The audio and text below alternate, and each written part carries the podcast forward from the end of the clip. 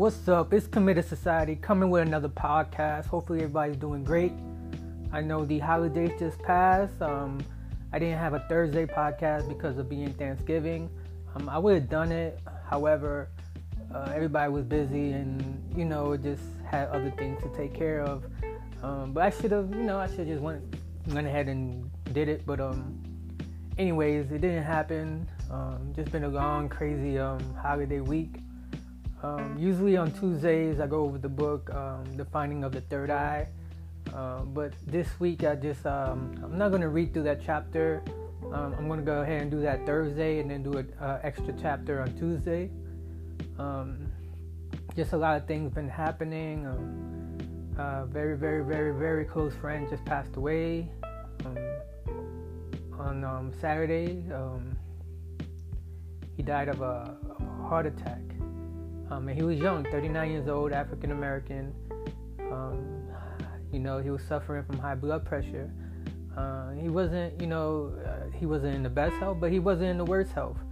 Um, he um, he exercised every day. You know, um, he did, you know, through life did uh, did suffer from, you know, weight gain and um, or just weight trouble and stuff like that. But you know, he he was a vegetarian. He didn't eat meat and stuff like that. However, he did put a lot of salt in his food.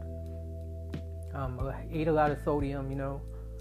Um, and he was from the south. He was from Alabama, so you know the the way they cook in Alabama is different. Um, a lot of fried food, you know, a lot of salt, um, a lot of heavy, greasy food. You know, southern food. There's a lot of southern comfort food.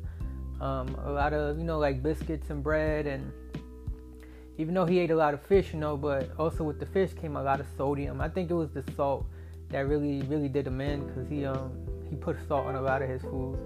Um, and I believe um in the South, um, I live in Florida, but sometimes we don't consider Florida the South is a little bit more um, how you say it, a little bit more um, different ethnic background around here where I live in in Florida, where he was from in Alabama it was a lot of you know just either you're black or you're white out there. Over here um, you know hispanics um, white black every kind of different um, culture you have you can find it here in tampa florida where we're at.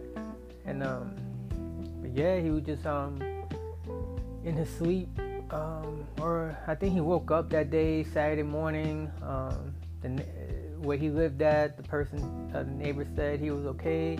Seen him he waved to him how you know blase blase. Um, he was with his son. His son was there. His son's uh, like around seven, eight years old, and um, I think he was having. I don't know if he had a seizure or he was having chest pains or whatever.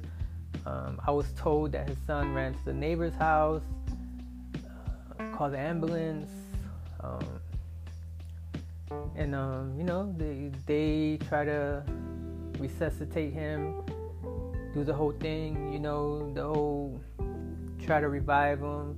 Got to the hospital, you know, they still doing whatever, whatever they, you know, whatever they do at the hospital, um, chest compressions, and pretty sure they had the machines out to see if his heart can restart.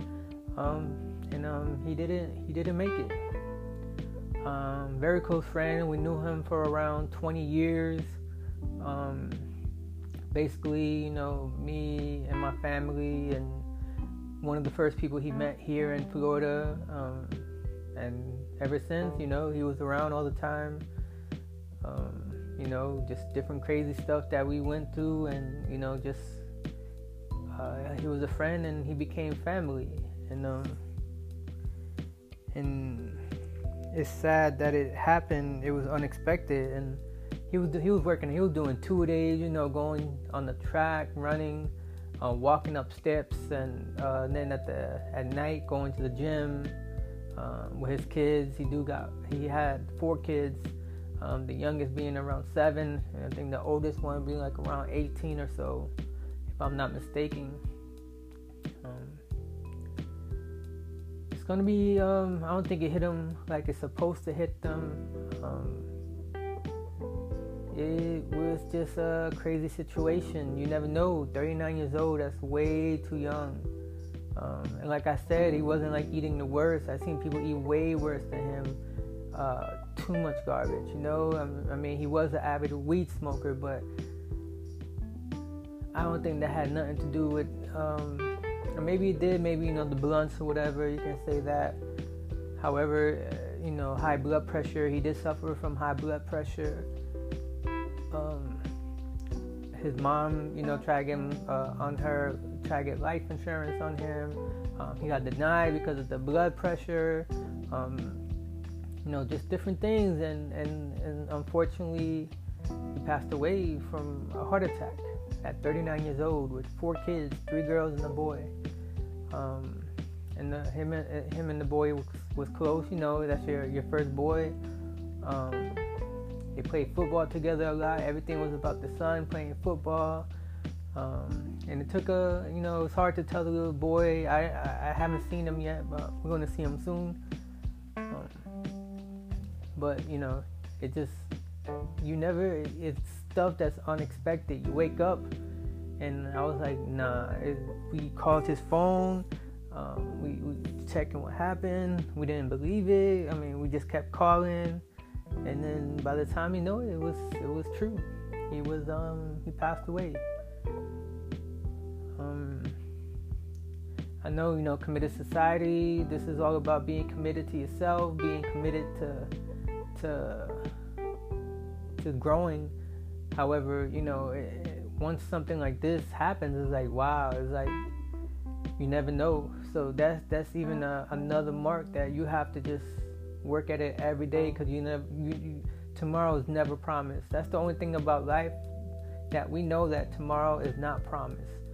Um, so now, now when you when you see death, you understand why you have to be grateful every day. Why you have to be grateful for the things you have.